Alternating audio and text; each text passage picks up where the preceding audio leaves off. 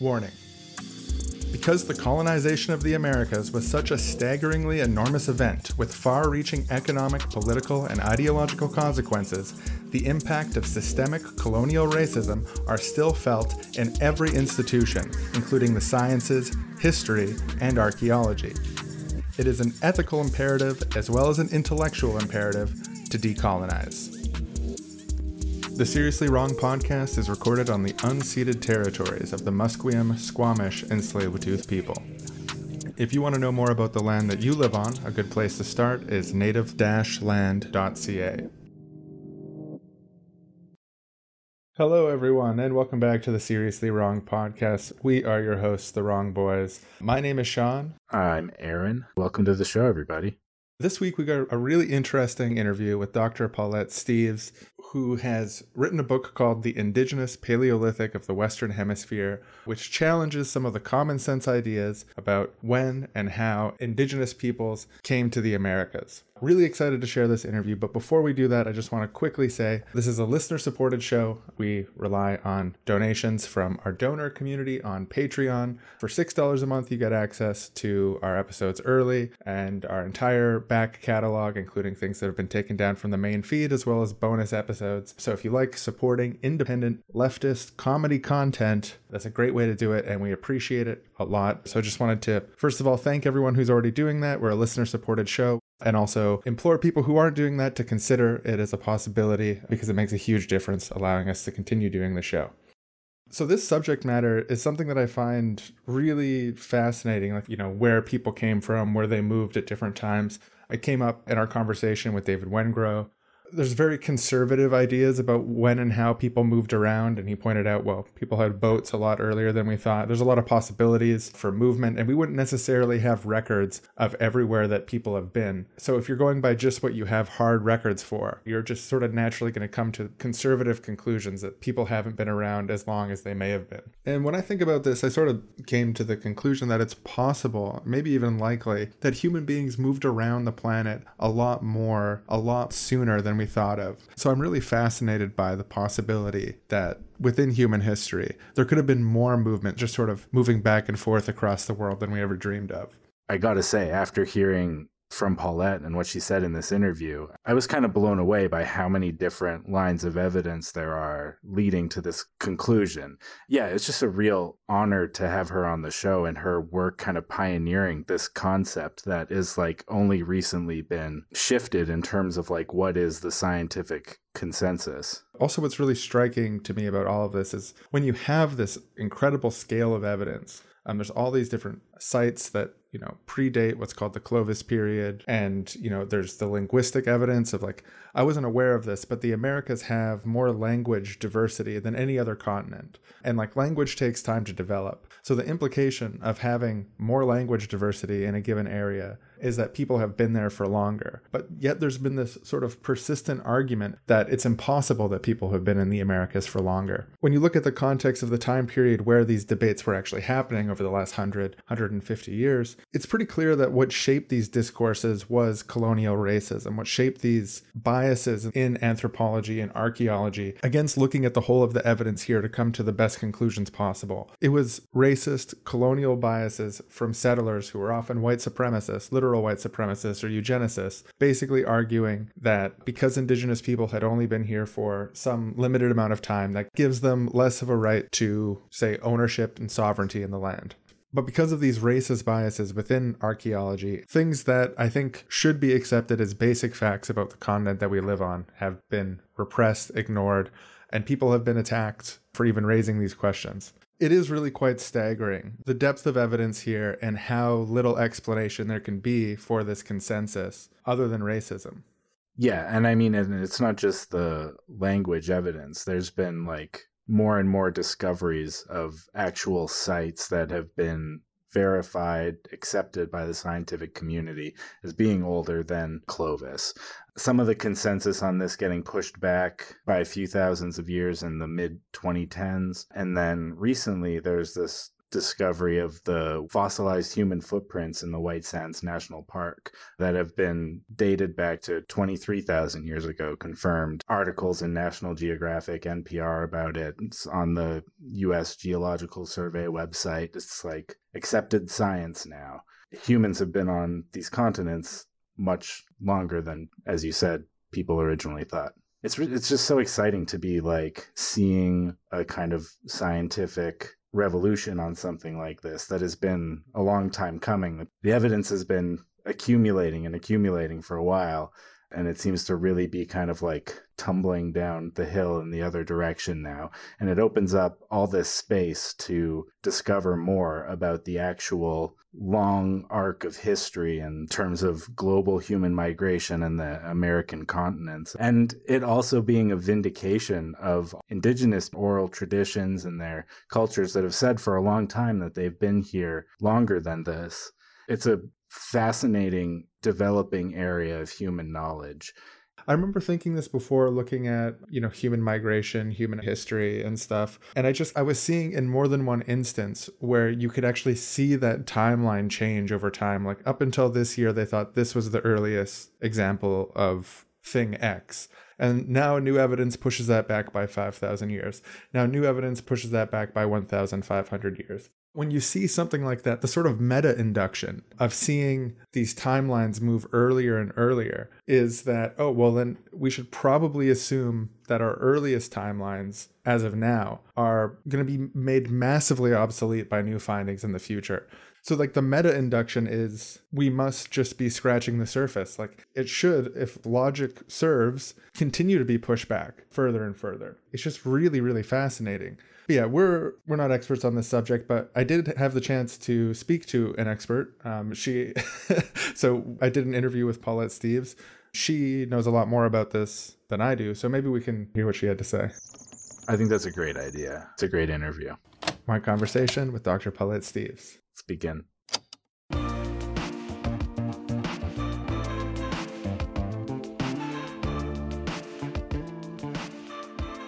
Today we're joined by Dr. Paulette Steeves, Associate Professor of Sociology at Algoma University and the author of The Indigenous Paleolithic of the Western Hemisphere. Thanks for being here. Thank you for inviting me. Our pleasure, definitely. So, there's something called the Clovis First hypothesis, which has been kind of the consensus on human migration to the Americas for some time. Do you mind maybe starting with explaining a bit what the Clovis First hypothesis is?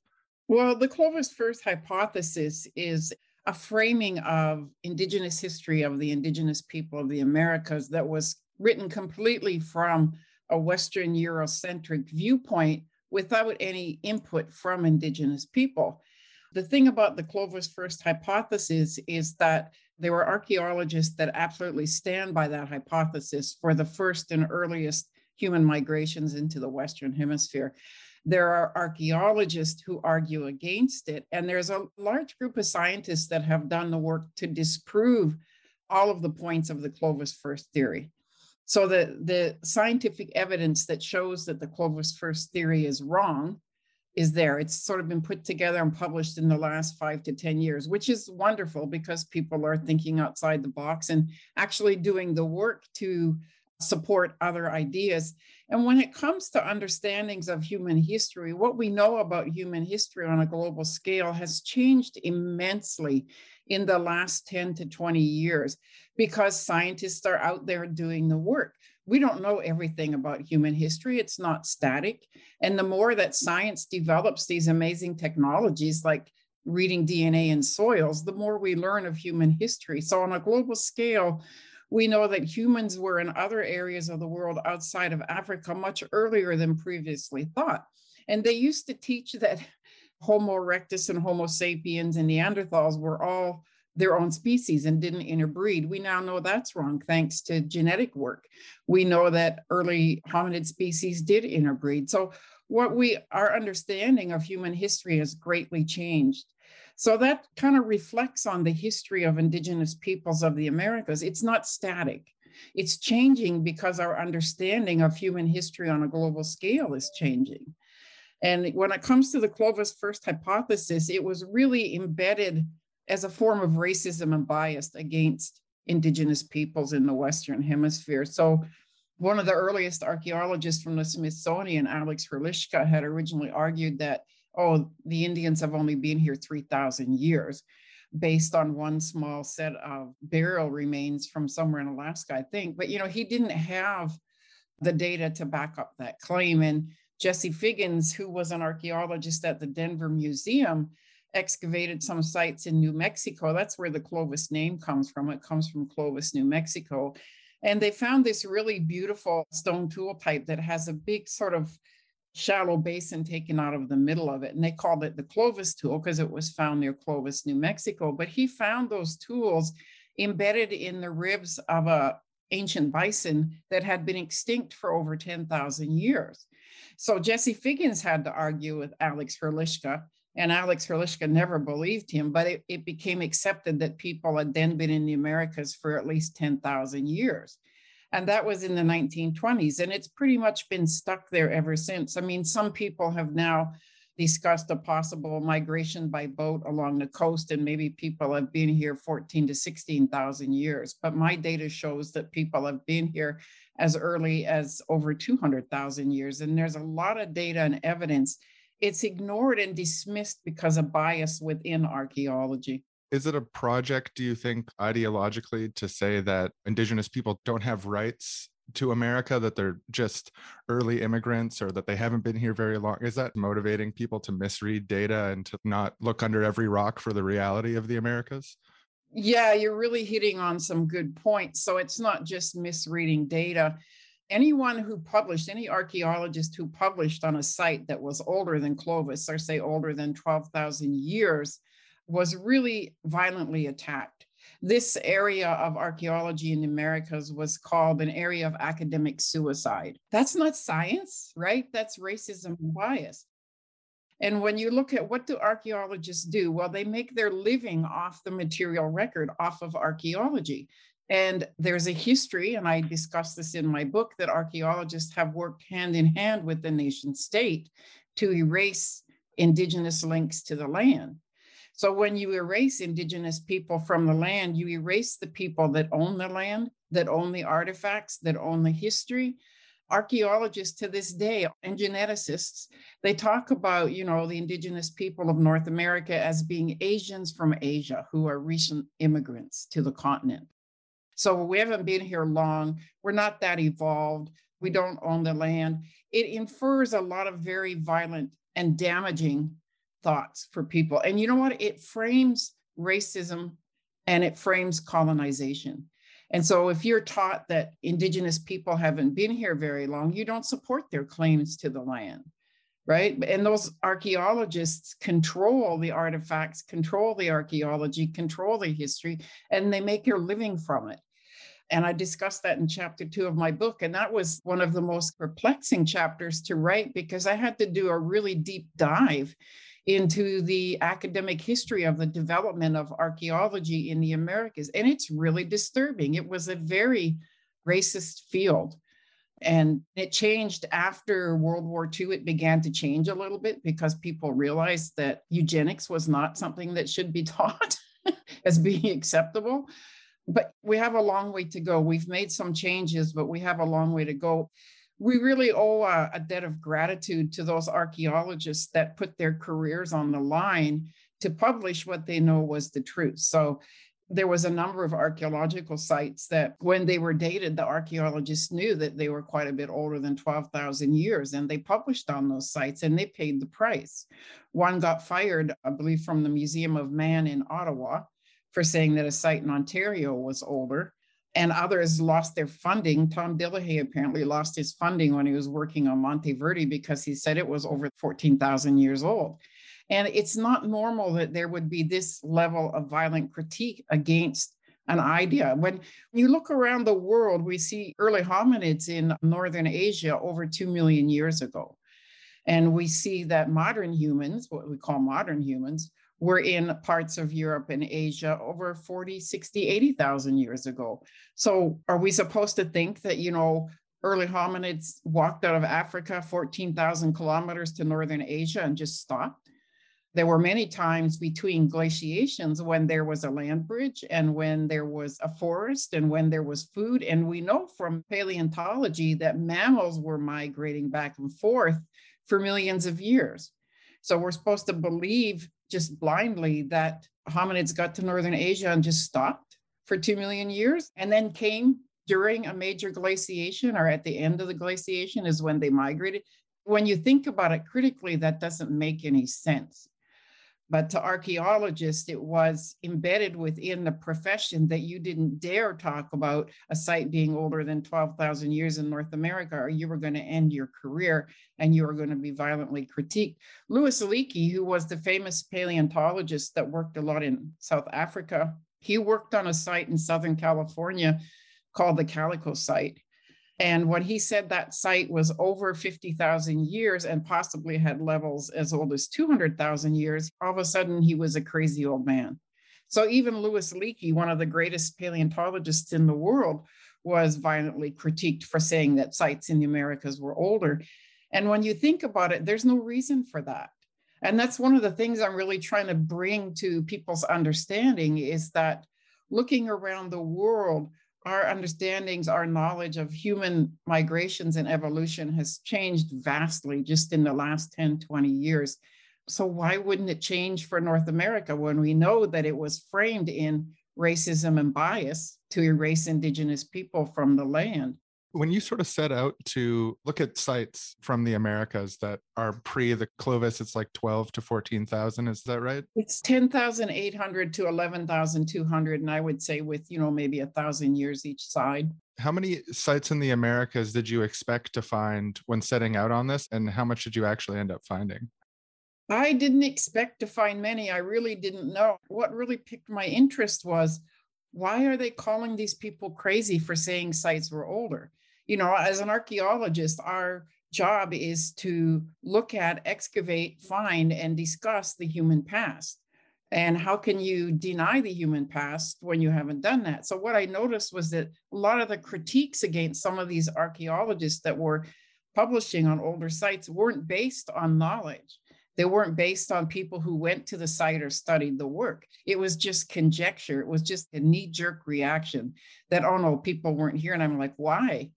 And so I started looking into it as a graduate student. And I emailed Steve Holen, who was the head archaeologist at the Denver Museum of Nature and Science at the time. And I asked him, Do you know of any sites that are older than Clovis, older than 12,000 years? And he emailed me back and he said, Well, I know of 10 sites, but don't tell anyone what you're studying. They're just going to call you crazy. He said, You'll never get your PhD.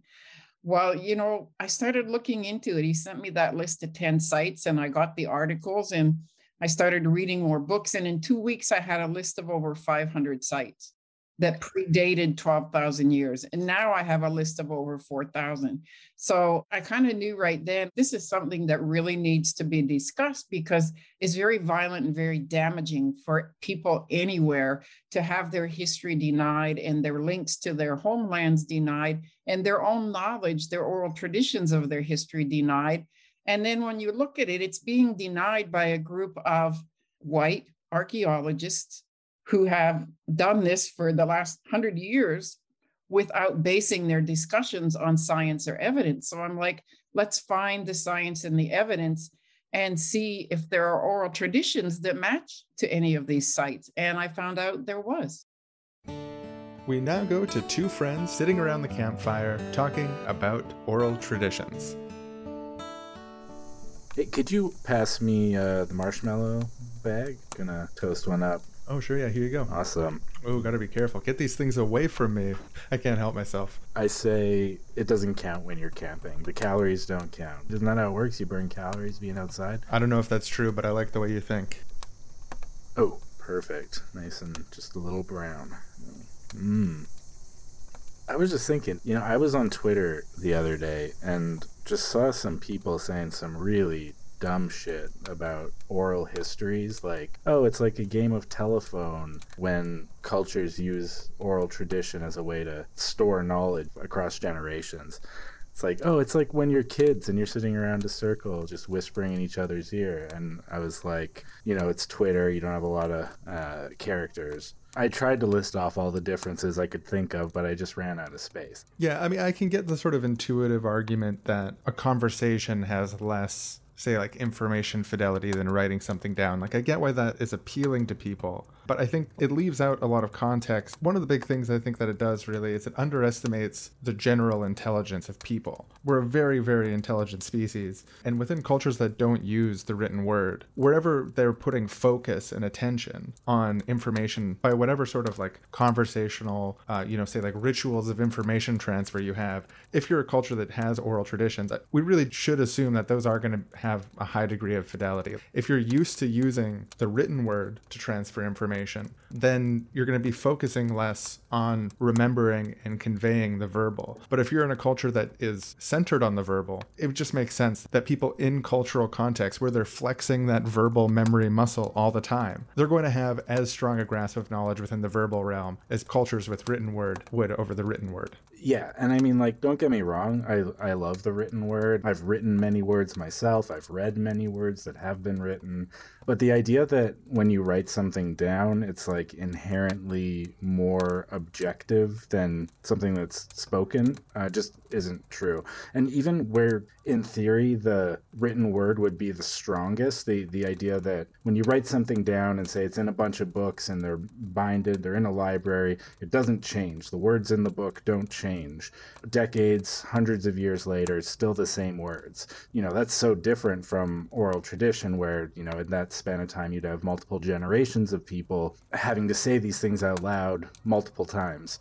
But when you think about like books written in ye old English, or even things written like a few decades ago, the meaning of what's written starts to degrade over time. Because if you like if you've ever read an old theory book you sometimes have to know a lot about the cultural context at the time to get why someone is talking about something in a certain way or what they're referring to when they say this general concept or like what the grammatical conventions of the time mean that this sentence parses this way. There's a lot of ways in which the meaning of written words also can change and morph and degrade over time. And we have, you know, disciplines of studying and understanding language and changes over time so that we can account for this and correct for it you can have those types of systems of accounting and correcting for shifting meanings and such in oral traditions as well sometimes there's this like really naive view that black and white letters on page equal objective when that's just obviously not the case. And even like a historical account written at the time of something is going to be just as biased and just as subjective as a historical account passed down through generations with a high fidelity between generations of the content of that account. No, that's such a good point to think about the way that the words on a page could remain constant for centuries, but the capacity to have even the context to understand what they mean could be degraded socially. And then, yeah, it really brings to mind how, with an oral tradition of history, the language and the description can be updated. So it can be almost like a reverse telephone game where the fidelity is improved with each generation for the new audience and yeah, I mean, uh, there's you know there's sort of disadvantages or advantages in any direction in any way of sort of like recording knowledge that you can think of. But the idea that history is real when it's written down and not real when it's spoken verbally, that's an idea that I think really does have roots in colonial racism and was set up as a bar not to create an objective measure of difference but to basically say that the verbal cultures and oral traditions of cultures that were being dominated, exploited, dispossessed, and so on, not just in the Americas, but around the world, weren't valid by colonial conquerors. And like that is the historical context where this idea comes from. So I think we'd be smart in the modern day to sort of second guess the sort of like telephone game arguments and try to think about the complexities of this issue. Especially because, you know, when you look at, say, like legal arguments in the current context between states and indigenous groups about history, about ownership of land, these are going to be arguments where states have 50, 60, 100 year old written records saying that they have a right to things for this reason or another, even if the reason that they're ultimately justifying is like an edict from the Pope. Oh, yeah, the discovery doctrine, yeah versus oral traditions that have been passed down through generations. The argument that the oral traditions aren't at all valid or are inherently biased, it's going to create classist, racist, dispossessing outcomes in the systems that we have. Yeah, and just in terms of knowing the history of the planet, of knowing more about the long arc of human history. It's shameful that all this information has existed within these cultures and these communities and that it's been systematically ignored. We could have been using this trove of information to be guiding archaeological digs and like what are we looking for and how do we interpret what we're seeing when we find this site or when we find this phenomenon here. I'm, I'm not an archaeologist, but I do know that it involves a lot of piecing together what happened from little scraps that are left over. And a lot of the time, what can help with that is having historical accounts that teach us about what was going on. Like it's sad that that it's been ignored for so long. It's just yeah, it's just anti-knowledge. It's horrible for the human community to know less about ourselves. To think that we could miss out on that knowledge of what all of our histories look like based on the racist ideology that you should only listen to some people in some context and not everybody. Oral traditions are really valuable and we should take them seriously. Whew, see, man, this is why I love going camping, sitting by the fire, talking about stuff. Uh, I feel like it really something about the the air out here just helps clear the mind. Yeah, could you um, pass the? Ah, no, I shouldn't. I mean, crap. We didn't bring any healthy snacks. They'd be like celery sticks or something. Yeah, we could roast some broccoli over the fire.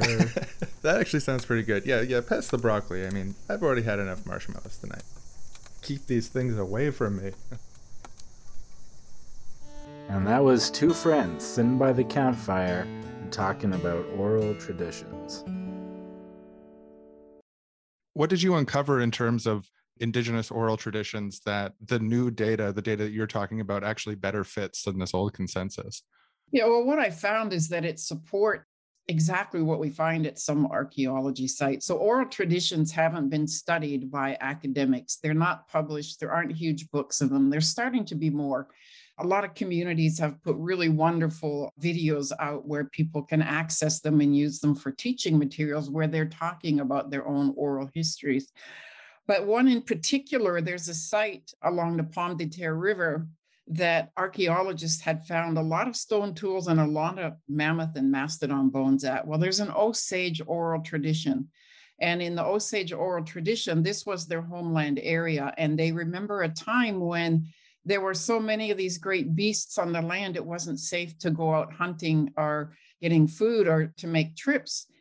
And one day the beasts finally had a battle. There was just too many of them, and they had a big fight and a big battle, and a lot of them killed each other. So then it was safe for the Osage to go back out on the land and to give thanks to the beasts and to pay them respect they cremated them. They set a fire and burned a lot of them at that site. And the Osage went back every single year and had a ceremony at that site to thank Creator and to thank the beasts for making the land safe again. So the Osage were removed from those lands and sent, I believe, somewhere near Oklahoma. And settlers moved in and they started digging up a lot of giant bones of mammoths and mastodons and stone tools. So then archaeologists got interested. And now we know that as the Kimmswick site. And so what the archaeologists found is that there were a lot of burned mammoth and mastodon bones and stone tools at that site. So the Osage oral tradition matches perfectly what archaeologists found at that site. If there were mammoths and mastodons, that oral tradition is minimally over 10,000 years old. So that also tells us that oral traditions can be passed over thousands and thousands of years and still give us the history of events and people and places. And that's really an important concept to understand even during the duration of your work on this subject, we've seen the consensus sort of shifting over time earlier and earlier on some of these questions. Like there was an article talking about extending beyond the Clovis timeline, and there's quoted another archaeologist who works for some sort of consulting firm or something, being like, this isn't scientific, you know, oral traditions are not scientific. But then, is it last year in 2021? There's now a really prominent site that's extending to 20,000. That seems to be, from my read, the consensus piece that everyone can agree that this is actually an older site. And that's happened within the last handful of years. Yeah, there's been a number of new sites. So I started publishing on this in 2015 and really trying to create safe space for those discussions and trying to wrap my head around how hard it was for these archaeologists to publish on these sites and keep their heads up and keep their jobs. So I really appreciate the work they did because they were violently attacked by other archaeologists. They were called crazy, they were called lunatics. They're lucky they held on to their jobs. So it wasn't very easy for them to publish, but there were a group of them that were publishing on a lot of sites in North and South America. And so I started to bring this discussion of all these sites and publications into my published papers and trying to create safe space to talk about this. We shouldn't have to create safe space to talk about human history. We know that technology is changing. We know there's more excavations and work being done. Every time they build a bridge or a road anywhere in the Americas, they find an indigenous site. I worked in archaeological fieldwork for five years in the United States, and every single mile there were between three and 12 sites. And that told me, wow, indigenous people covered this land for a very long time. That experience of working in fieldwork, though, also informed me of a high level of ignorance in the field. So none of the archaeologists, and I probably worked with a few hundred in those five years, had ever taken a class on Indigenous history. Most of them had never met an Indigenous person or been to an Indigenous community, but here they are out there digging up the sites and interpreting them. And they have no idea of how Indigenous people feel about these sites or their own history. And that site in uh, White Sands now, where they found human footprints that date back over 20,000 years. That's awesome. It's really great to see people doing that work. I'd like to see them including more of the indigenous communities when they're interpreting those sites and that history. What else does that tell us? If you have humans walking across New Mexico 20 to 23,000 years ago, where are their living sites, right?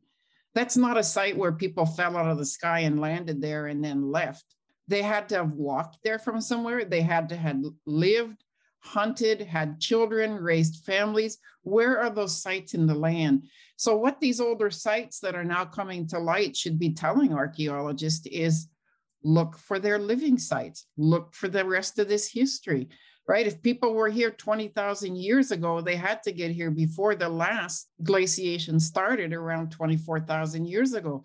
And to get from any of the access points that might have been in North America, the Bering Land Bridge, the East Coast, anywhere. They would have had to been here for thousands of years prior to the last glacial maximum to have reached all the areas of North and South America that they reached.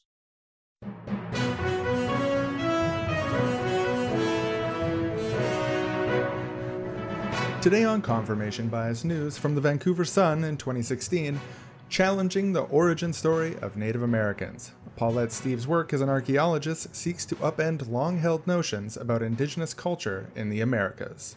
Steeves, who is Cree Metis, was the first PhD candidate in her field to successfully defend her dissertation using indigenous method and theory. She spent years building a database of Pleistocene archaeological sites that show her ancestors have been in the Americas far longer than previously acknowledged. Her work, which challenges the colonial legacy of archaeology, is considered revolutionary by some and controversial by others. Steeves believes objections to inclusion of indigenous ways and methods in archaeology comes from, quote, a really strong and deep rooted racism in North American anthropology against Native Americans. The history of indigenous people in the Americas was manufactured, said Steeves, to make it easier to overlook the atrocities that colonization brought. Quote, when people started coming here to the Americas, they were finding signs of great civilizations, and stories were created to say that these sites and this civilization was not built by the indigenous people. They called them the savages. They created the people here as nature, not as culture. If it's culture, you can't massacre them or kill them or put a head price on them but if they're nature, it's okay to do that. Steeves continued Counter to the Western stories that we've been here only 12,000 years, we've been here for over 60,000 years, likely over 100,000 years, and there's a great deal of evidence to support that. But not everyone agrees. Stuart Fiedel, an archaeologist with the consulting firm Louis Berger Group, calls Steeves' claims placing indigenous peoples and culture in the Americas as far back as the Pleistocene era absurd. Quote, The ancestors of Native Americans arrived no more than 15,000 to 16,000 years from the populations in Eurasia. Fiedel disputes the genetic evidence and dismisses indigenous ways and methods, such as oral tradition, as simply not science. Next up on confirmation bias news from National Geographic in 2021. Stunning footprints push back human arrival in Americas by thousands of years. The tracks at New Mexico's White Sands National Park are upending past assumptions on when humans first ventured into North and South America. According to a paper published today in the journal Science, the footprints at White Sands were pressed into the mud near an ancient lake between 21,000 and 23,000 years ago. Exactly when humans populated the Americas has been fiercely debated for nearly a century, and until recently, many scientists maintained this momentous first occurred no earlier than 13,000 years ago. A growing number of discoveries suggests people were in North and South America thousands of years before. Radiocarbon dating of ancient seeds found at the site suggests humans and animals trekked across the same grassy route for at least two millennia, from 21,000 to 23,000 years ago. Quote, We have really tried to prove it's not that old, and we keep coming up dry, said Daniel Odess, an archaeologist and chief scientist for cultural resources with the National Park Service, and an author of the new study. A discovery like this is very close to finding the Holy Grail, said Ciprian Ardelean, an archaeologist with the Autonomous University of Zacatecas. I think we will soon not speak in terms of pre Clovis possibilities, we will speak in terms of pre White Sands and post White Sands.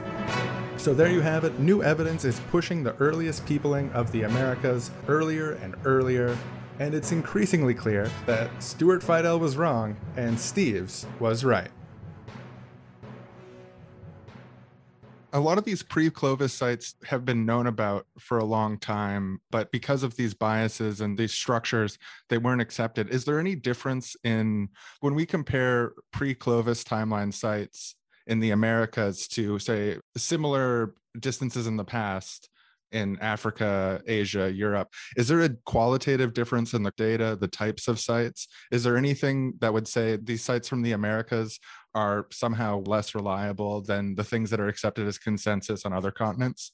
The only thing that would do that is racism, because you look at some of these sites and there's literally hundreds of thousands of artifacts.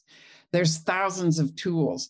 There's hundreds and hundreds of sites where we know that people had earth ovens or where they cooked, you know, or where they stored food or where they did activities. What it takes to do research on these sites, good research is funding. So you can imagine these archaeologists working, you know, across the last hundred years. How did they get funding for sites that most archaeologists argued were illegitimate and didn't exist? I think it was very difficult for them to get funding, and I'm really happy that they did. But even today, you have to get funded to go out on the land and do this research.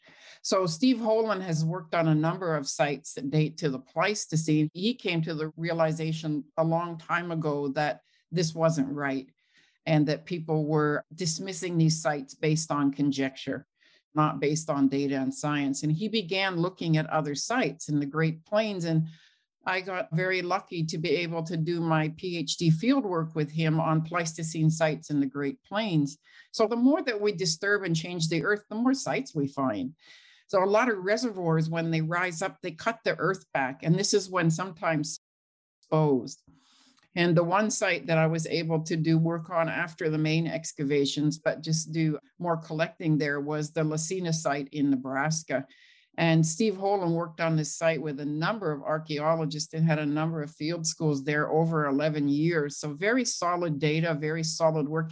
And he knew, as most archaeologists do, that he would be violently attacked for his publication saying this site was over 18,000 years old. So, you see archaeologists that work in pre-Clovis areas being extremely careful, doing exact science because they know they're going to be attacked without cause and they know they have to defend it. So that was a site where there were mammoth bones that were spirally fractured, which is something that humans do to mammoth bones with a large rock. So even a giant short faced bear couldn't bite a mammoth femur and break it. They were just too big. But humans broke them to get bone for tools and to get at the marrow.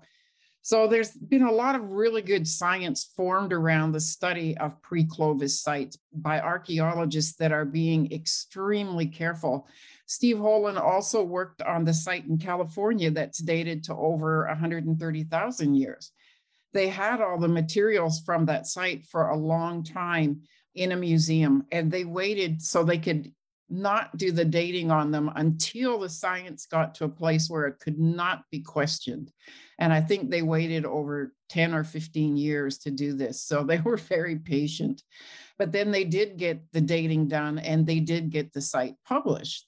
And it's a very good site. I've studied the materials from the site, I've studied the site area and all the research on the site. And there's a number of sites in Southern California that date to earlier time frames over 50,000 years. And so we can say, well, you know, it makes sense. It's a regional area. Of course, if there's one site, there's more. And it's great that in Southern California and central Mexico, a number of these older sites dating over 100,000 to 200,000 years have been studied and published and dated. It occurred to me, I know that there's some legal protections when sites are found, that there's responsibilities if they're accepted sites is there a financial incentive to cap sites at a certain time frame? And say like for example if there's sites from before 12,000 years that you can say they're not real sites then is there times where businesses or governments would then have less responsibilities to preserve the artifacts and stuff like that? Absolutely. There is protection for cultural sites in north america. So if a site is denied as not being a cultural site, it's not protected. The US has made a number of sites that predate Clovis, not by much, but predate Clovis into national historic areas and afforded them protection. For archaeologists, this is their academic capital. So, what are you putting in danger when you say there's an older site and people don't believe you? You're putting your academic capital in danger. So, a lot of people won't go there. There are a lot of scholars, faculty, indigenous faculty that don't discuss colonization, that don't discuss the violence of ongoing colonization in archaeology. Who's going to hire you when you critique that field? Who's going to hire you into archaeology when you openly critique and discuss the history of the field as being a violent colonial space, right? So there's a lot of people that don't step outside of a box of comfort to actually discuss the truth. I think it's very important to be a truth teller for everybody. If there's something about human history that's denied and we know a truth, we should discuss it. And if there's a reason those truths are blocked, we should discuss it. This is how you expand and move forward an academic field, how you decolonize the field. But for a lot of people, that's their academic capital. So they're very careful with protecting it. And I think that's what a lot of archaeologists did. They didn't want to be called crazy, they didn't want to be called lunatics. And so I've been told there's a lot of archaeologists that haven't reported sites they know are older than 12,000 years. So the few hundred that I have in my book, that's just a tiny amount of what's actually out there. And as science gets better and better and we can go back and review these sites, maybe some of them will be found to not be that old. And maybe a lot others will be found that are that old. And like I said, if you have a site in one area that dates to over 20,000 years, there's going to be more. There has to be sites all around that date to the same time frame. And that's what we should be doing. I think archaeologists should find that very interesting. And I think they should start getting out there with their graduate students and looking for these sites around the footprints, around any site in North America or South America that we know has really solid data and dates to an earlier time frame. There has to be more sites, so get out there and find them. We now go to the construction site of a brand new overpass where a lowly employee has discovered what he believes to be ancient stone tools. Whoa, hey, look at this thing. Hey, boss, come over here. Check this out. Yes, yes. Is someone working very hard? I'd like to see that. Really cool. Look, it's like it's like a old stone tool. Uh, nope. Like the same kind that I've seen in archaeological digs on other continents. That it doesn't look like a stone tool to me. Um, that could just be a natural fragment of stone. Look, you know, like sometimes that's the way the the stone breaks. Right. Well, yeah. I, I would just toss it under the tractor or, or the what's the thing with the scoop the scoop machine. Boss, I don't think I should throw it under the scoop machine. I mean, I'm not an expert on this, but like I have looked at comparable ancient tools. It looks, it's got some of the distinctive features that I recognize. As well. I think we should get this checked out by like I don't know a team No, of you- know experts or something. At the like- depth we're digging right now, archaeologically there were no people on this continent at that time. So really, it just you think it looks the same, but I mean it doesn't. It's not. So yeah, like I said, right, but no, but it's similar to. Uh, it might be similar to you, but if other people, important people, think it's similar, then this whole site's going to get declared protected, and we're not going to be able to build this overpass, and that's going to be bad for everyone. But boss, if there were to be things at this depth, they would look like this based on reference points from other continents. If we're just assuming that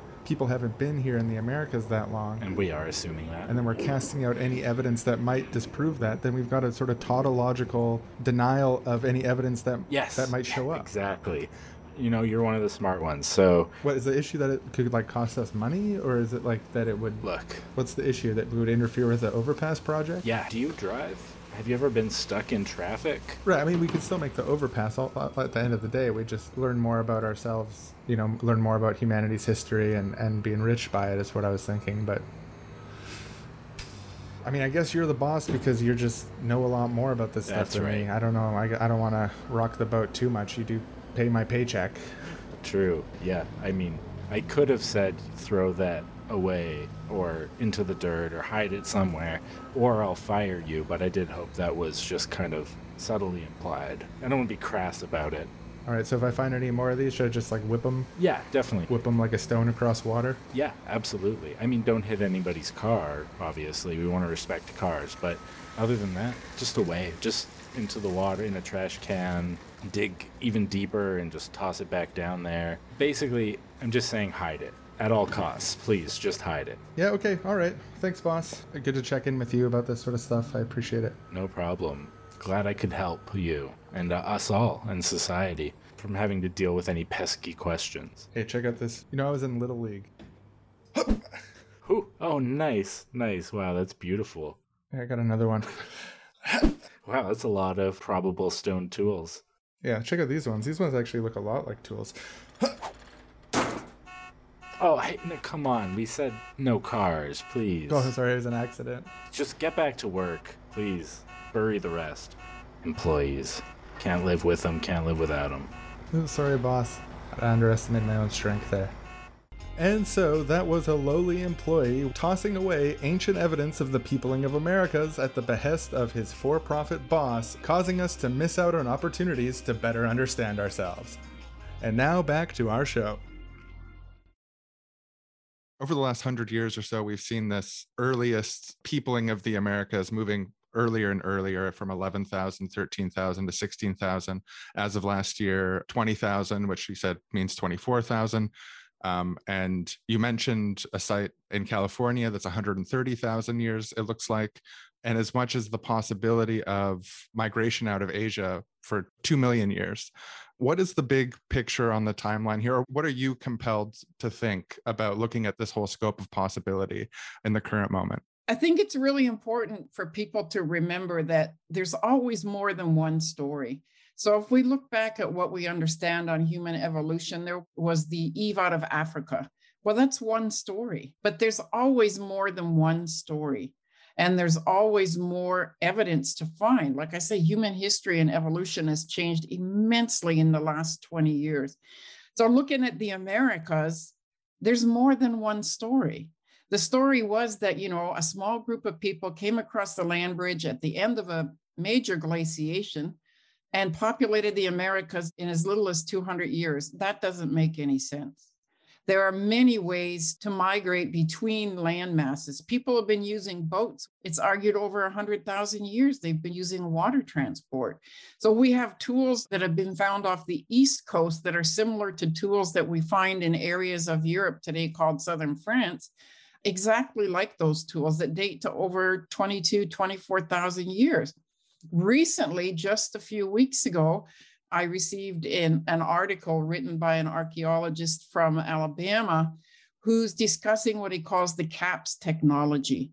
So there are a lot of stone tools that have been found throughout the Americas that pretty much resemble exactly what we call Levallois tools from the Eastern Hemisphere. And these tools date between 200 and 300,000 years old. And this archaeologist, it just kind of burned in his mind until he spent, you know, months and months and months doing comparative studies of those tools and actually felt extremely lucky to find a place to get the paper on that one site that he calls CAPS Technology published. So I've gotten a hold of him now, and I'm creating a database of sites in the Americas where we have found what he calls CAPS tools and technologies. They're exactly similar to ones in the Eastern Hemisphere that date to 200 to 300,000 years. I think moving forward, we need to set the stage by understanding the paleo environment. So, what did the world look like 200,000 years ago? What is the scientific data that shows us that there was a land bridge, that there was uh, food on the land for mammals and humans, there was sustenance? There were much lower ocean levels at certain times, which made the distance between what we know today as Europe and the east coast of North America much shorter. So the whole continental shelf was a dry landmass, and we know that indigenous peoples were living out on that continental shelf. What are the possibilities? So looking at the paleo environment and making a really strong record, a lot of people have done amazing work in this area already, and it's just pulling all of that data together. And what are the possibilities for humans coming or going between the Eastern and the Western hemisphere? It's more than one story you know, you got two continents that over one third of the global landmass. And so I would never suggest that there was only one story or one small group of people. I would suggest we need to look at our understanding of the paleo environment, our understanding of our four legged relations and how they came and went, because you have mammals that arose in North America that are around the rest of the world. So camels arose in the Americas. We have camelids on Ellesmere Island at 3.5 million years. How did they get to the Eastern Hemisphere? How did they get to Asia? They had to walk and they had to have food on the land to make that journey, right? Horses arose in the Americas. Same thing. Saber-toothed cats arose in the Americas and likely followed their prey, camels and horses, across to Asia. So what are the timeframes that we know that those exchanges took place? These are the timeframes that we know that if mammals were going between the eastern and western hemisphere, then humans could have also. And what are the routes, right? What are the routes? There was a story in the paper last year about a fox that had been radio collared somewhere in northern Europe. And that fox went across the ice all the way across Greenland and across up into northern Canada. If a fox can do this and sustain himself on that way, then so could a human, likely.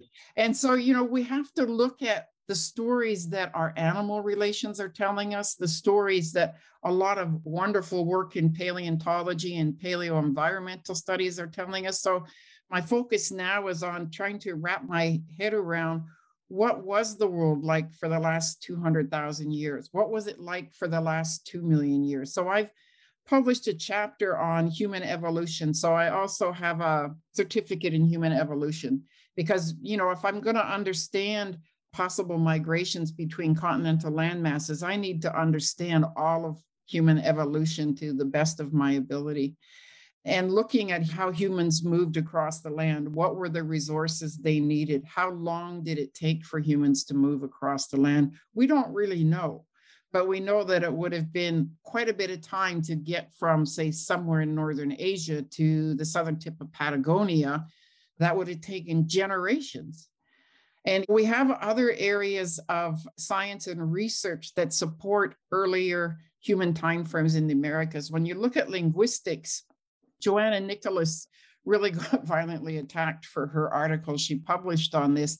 But she started out by saying that for the number of language families you have in the Americas, it would have taken over 70,000 years for them to develop. Then she backed it up to 35 35,000 years, 30 to 35,000 years, because she was really aggressively attacked. But each language takes, she said, it minimally 6,000 years to develop. So when you look around the world, there's, I think, as many now as 380 language families, and each language families, there's one that has one language, there's many that have dozens and dozens of languages.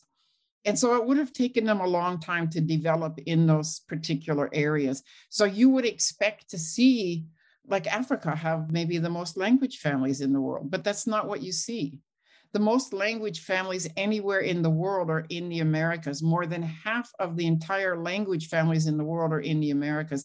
California alone has 15 language families. So we know it was a very culturally diverse and linguistically diverse area. But for that many language families to form, it would have taken, like Johanna Nichols said, 30 to 35,000 years, if not much longer. So we need to look at all the evidence to support this hypothesis that people have been here much earlier. And all the evidence that I have found does support that people have been here much earlier. The evidence I found also strongly supports the only reason that we don't have a general understanding of this is because of racism and bias in the field that started in the 1920s when settlers were taking over the Americas and erasing indigenous people from the land, erasing their rights to the land, their links to the land, erasing their ownership of the stories, the artifacts their ancestors left in the land, because that became archaeological capital this is so compelling to me. I just loved the book. I read it in like two nights, and there's so much context in the book and so many different layers of evidence. When you start looking at the table that you put of the different mammalian moves from the different continents, and then you look at the language family thing, and then you look at the sites that exist that are just clearly so old, and you put it all together. It's wild to me. It just seems so clearly that there's so much evidence here, and there's so much reason to think that the history of the peopling of the Americas is a complex story that involved people migrating in different directions and people being places for a long time. And for you who took an interest in this topic when it was still sort of forbidden, and you see these changes and the willingness to consider this in a larger way, do you feel vindicated in knowing that you put that flag up early? Are you optimistic about the direction, or do you feel like there's still going to be a lot of resistance to this? Well, I think there's still going to be a lot of resistance to this but it's great to see people changing their stories. And I mean, how long can you deny something when so many red flags are raised and so much amazing evidence is produced?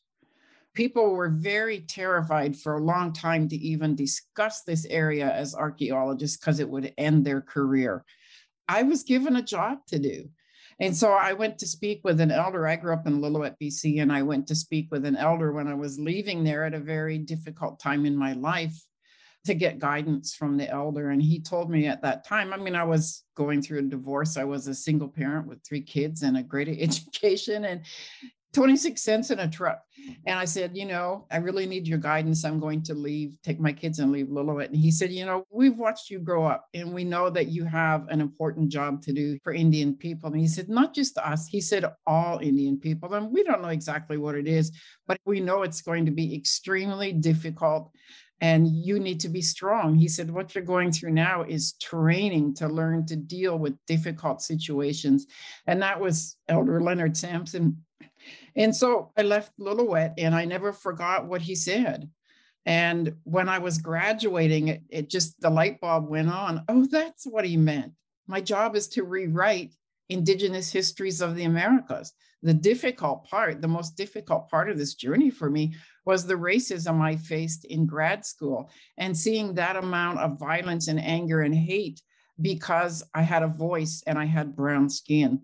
And I was speaking of archaeology as being a racist place and having a history of racism and bias.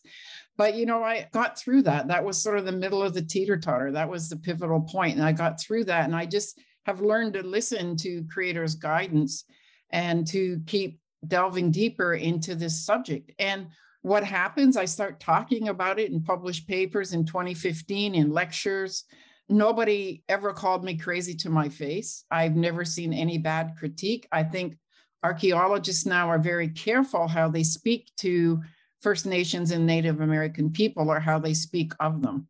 And if they speak badly, they're not going to do it in public because guess what? Now there are laws that state they must consult First Nations or Native American or Indigenous communities to work with them on archaeology. We've really moved strongly into that area.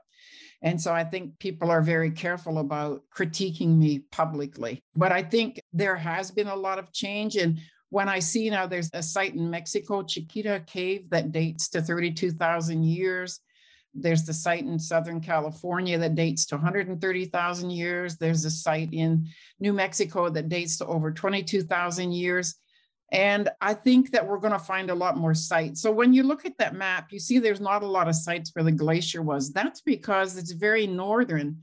And when we find archaeological sites, quite often we find them around urban areas because we're disturbing the soil. We're building roads, we're building bridges, we're building houses, and these sites come to mind. Or someone has taken it upon themselves to look in a specific area and they've found a site. So nobody's been looking in that northern area, that northern Canada area. So it's basically an untapped resource. So when the glacier came, it did scrape soil off of the earth, but the weight of the glacier also pushed the earth down. Right. And after the glacier receded, it rebounded. So we know in Saskatchewan, they're always finding dinosaurs. These are really old. We know the glacier did not take all of the soil and all the sites of human habitation off the land. We know there's caves. Caves are amazing sites to do archaeology because they were protected from glaciation and sometimes from floods, sometimes not. But I'm really starting to look around now at these older sites and at areas. Okay, if we were going to look for older sites, number one, we know it would likely be very deep and we'd have to do a lot of work to find them. In the South, they're finding these CAPS technologies, Levallois tools on the surface in some places. So I think the biggest thing is that people have to remove those colonial blinders they have on their eyes and step out of their box and start treating the archaeology of North America like they treat the archaeology anywhere else in the world. Anything is possible if you look. If you don't look or it's dangerous to look, you're not going to find it. But what happens when you start looking and you start paying attention? Oh, guess what? All these sites are now popping up and they're good sites. So I think that the field's going to continue to expand. I think genetics been kind of limiting and trying to fit its story to match the archaeological record. And people don't realize when geneticists say that, oh, all the Indians are related, they're all Asians from Asia. They're looking at less than one tenth of 1% of the ancient data and probably less than 5 to 10% of the contemporary data that would show us an entire body of information genetically about Indigenous people. They just don't have the data. And some geneticists make that very clear in their papers, and others kind of just gloss over it because they want to make a point and it's their story and it's the right story. And I always have to remind them there's always more than one story. And by the way, you don't have enough data to back this story up as being the only story. Well, yeah, the book is an incredible read. And in the context that you're laying out and how you and others have had to fight against these currents to have people just look at the basic facts of the data that's actually around. I appreciate that so greatly. And like I said, this book was fascinating and ultra stimulating to read. Highly, highly recommend it for people who are interested in this subject. Is there anything else that you'd like to get into before we wrap up? Yeah, I think it's important for people to understand concepts like agnotology. So, agnotology is the intentional teaching of ignorance. It's not about what you're taught, it's about what you're not taught. There's a great book called Agnotology. And education has been based on that. People need to realize that education has been completely controlled and framed by a very small body of knowledge from five small areas of the world, Western areas. It's completely Eurocentric. We're getting to a place now where education is becoming international. More Indigenous people are getting their PhDs, they're adding their voices and their community voices to education. I think the students of the future are going to be just blessed with a wealth of new information and Indigenous knowledge. And I think we've just gotten to that place where we realize this, but students aren't taught often. There are some professors that discuss this, but they aren't taught about agnotology, about how they're trained to think in ways that are socially acceptable to the nation state. So the bigger picture is you have to understand the background of education, the control of education by Western Eurocentric scholars in nation states. And you have to also think about, wow, how much richer and more diverse would education be if we had the other 95% of knowledge that the world contains outside of that 5% of that Western Eurocentric view, right?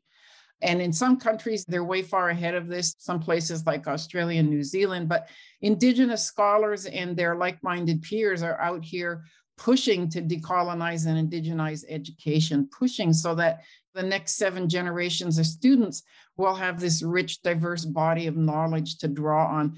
But to even open that book, students first have to understand, and people have to understand that you have to open your mind, open your heart, decolonize your mind, learn about colonization, ongoing colonization, because when you do that, you unlock all these possibilities of really expanding your knowledge and your life experience and being a part of making the world a better place for all people. So, my focus on doing this research was what can I do to help with these high suicide rates in Indigenous communities? I understand that Indigenous communities are suffering from intergenerational trauma, from years of colonization what do we put out there? What can we do to maybe bring hope to people? And my daughter went to a young women's meeting in Northern Ontario that was a healing meeting. Girls came from a lot of communities and they sat in a circle and they were supposed to share one thing that brought them hope for the future. And my daughter said, This one girl's face just lit up. She got so excited and she said, There's this archaeologist that said we've been here over 50,000 years. And that brings me hope that we'll get our land back, our history back, our identity back, our sovereignty back. And my daughter said, tee hee hee, I didn't tell her it was my mom. You know, but that told me maybe I am doing something that will help bring some piece of hope to Indigenous communities. So reclaiming our history, reclaiming our lands, reclaiming our links to these ancient lands, right?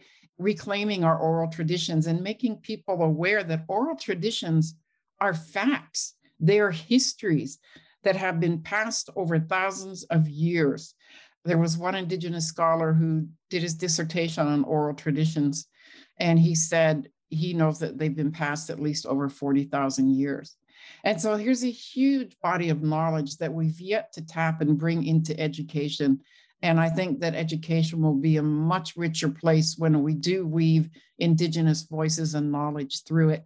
But to really gain from that, you know, students and people first need to understand things like agnotology and the bias of Western Eurocentric education to be able to move beyond those borders. Wow, yeah. Well, this has been super exciting conversation. Thank you so much for sharing your time with me today. I really, really appreciate this. And the work that you're doing, I find really inspiring. What you're talking about, it's so profound. Really appreciate your time and thanks so much. Thank you so much for inviting me. We're at war. War with colonial archaeology. War with the pseudoscience of eugenicist white supremacists. And war for land back, reconciliation, and decolonization.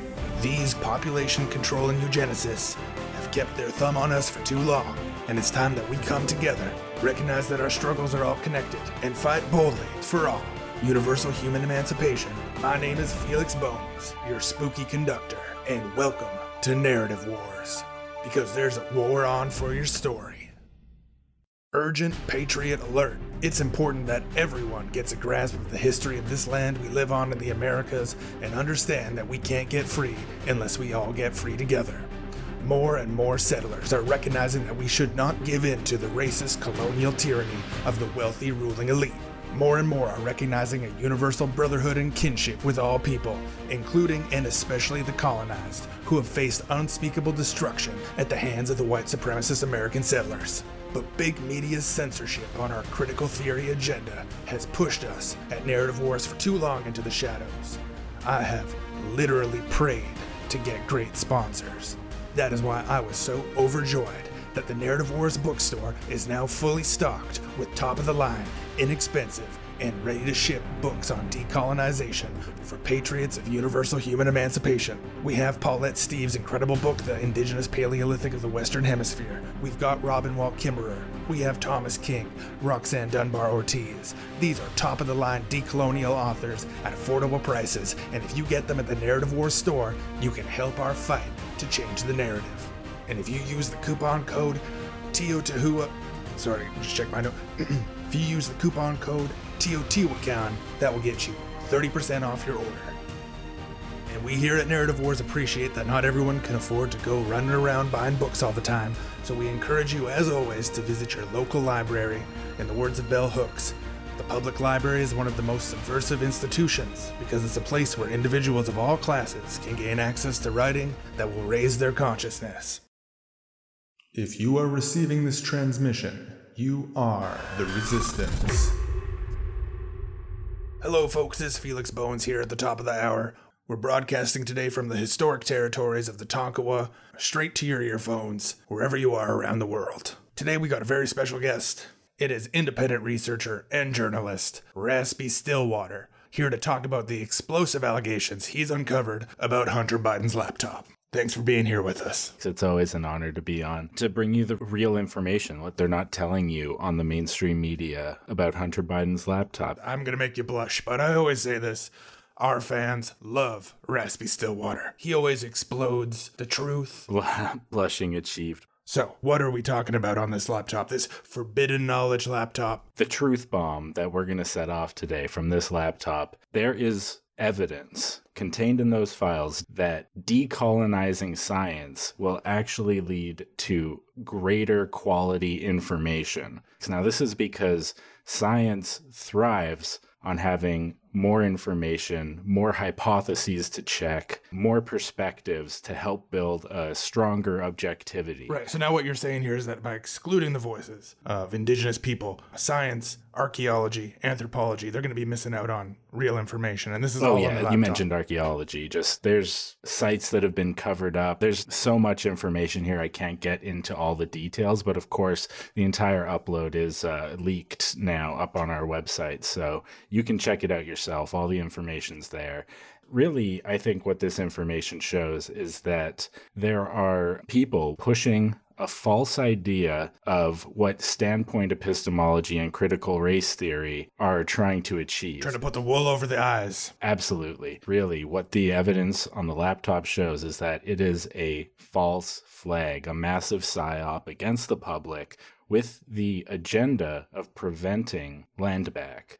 So, what you're telling me is that there's a group of white supremacist population control eugenicists who are working to repress the true knowledge of our history on this land, the crimes of our forebears. And the reason they're doing this is because they want to suppress political action for universal human emancipation. That's what I'm picking up from you now. Exactly right, Felix. And not only that, but we have actually found evidence that we cannot achieve freedom for everyone in the Americas without seriously committing to decolonization in the sciences and just decolonization broadly, decolonizing our society and ourselves as well. It's all there, it's all in the documents. I mean, those of us in the know have known this for decades. Yeah, we've got the documents. It's not a secret. What's contained on this laptop just blows it all open. Like Roxanne Dunbar Ortiz says, the Revolution of 1776 was a war to fight for more Western expansion, to fight to expand slaveholding territory. Exactly. I loved her episode on your show. You just really know how to ask the right questions. Well, that's very kind for you to say, especially coming from such an intrepid journalist, one of the best. Another incredible interview with journalist Raspy Stillwater. You can check out his work at truthtruth.truth, your source for truth online. And that's truth with two T's, don't forget. Both times. Truth, truth. Absolutely, the real suppressed way to spell truth. If someone's spelling truth with one T, you know that they're part of the enemy.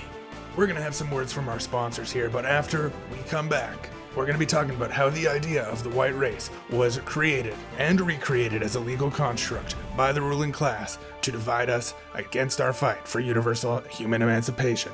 Stay with us. Well, that's all the podcasts that we have in our podcasting tube today. Thanks again to Paulette Steeves for coming on the show. The book is Indigenous Paleolithic of the Western Hemisphere. It's released as a hardcover and an ebook. I managed to find it at my local library. But it might interest people to know that in spring of 2023, the book is going to be released as a paperback, which means that it will be more affordable, more accessible. Uh, so I'll have a link in the description to Paulette Steeves' website as well as her Twitter profile so you can keep up to date with that. So it'll be next year, there'll be a paperback copy, more affordable if you want it in your collection. But you know, ask your local library to get it. They might already have it even. So yeah, I don't know, uh, Aaron. Any last thoughts before we uh, strap this episode to the rocket ship and blast it into the sun? Maybe, maybe let's blast it into the stratosphere, but not into. I feel like if we blast it into the sun, metaphorically, that kind of implies it's being destroyed or something. But the stratosphere feels like going going above and beyond. I guess I was kind of thinking of like it being in the pantheon in the sun in a good way, but no, I think you're right. The implication is sort of at least unclear, if not negative. So, is there anything you want to say before we finish binding this book and then we put it eternally in the library of knowledge? Yeah, the seriously wrong section of the library. I think just that I'm looking forward to seeing how the story of human history on the uh, American continent continues to unfold as we discover and more about it and do more archaeology and yeah i just i think it really is one of the most fascinating developing areas in in science right now so i can't wait to see uh well, yeah where we are in like two decades or something Thanks for listening, everyone, and we'll talk to you soon. We'll hang out with you inside your ears as little talking voices again soon. Yeah, have a great week. This episode of Seriously Wrong was produced by myself, Sean Villiers, with support from Aaron Moritz, as well as editing help from Franz O'Carroll. If you want to see more episodes of Seriously Wrong more often with great guests like Paulette, the best way that you can help is by signing up on our Patreon at $6 a month and you'll get access to all of our bonus episodes and content. We'll be able to hire people to help. You know, doing shows like this, it takes a lot of work. A most mainstream, sort of big podcasts will have a staff, and we'd really like to do that someday, as well as make sure that we have enough money to live and we can keep doing the show and putting that time and effort into it. So, thank you again to everyone who's already doing that. You can find our website at srslywrong.com, seriously-wrong.com, and on Patreon at patreon.com slash seriously-wrong. We'll see you very soon with another episode. Take care.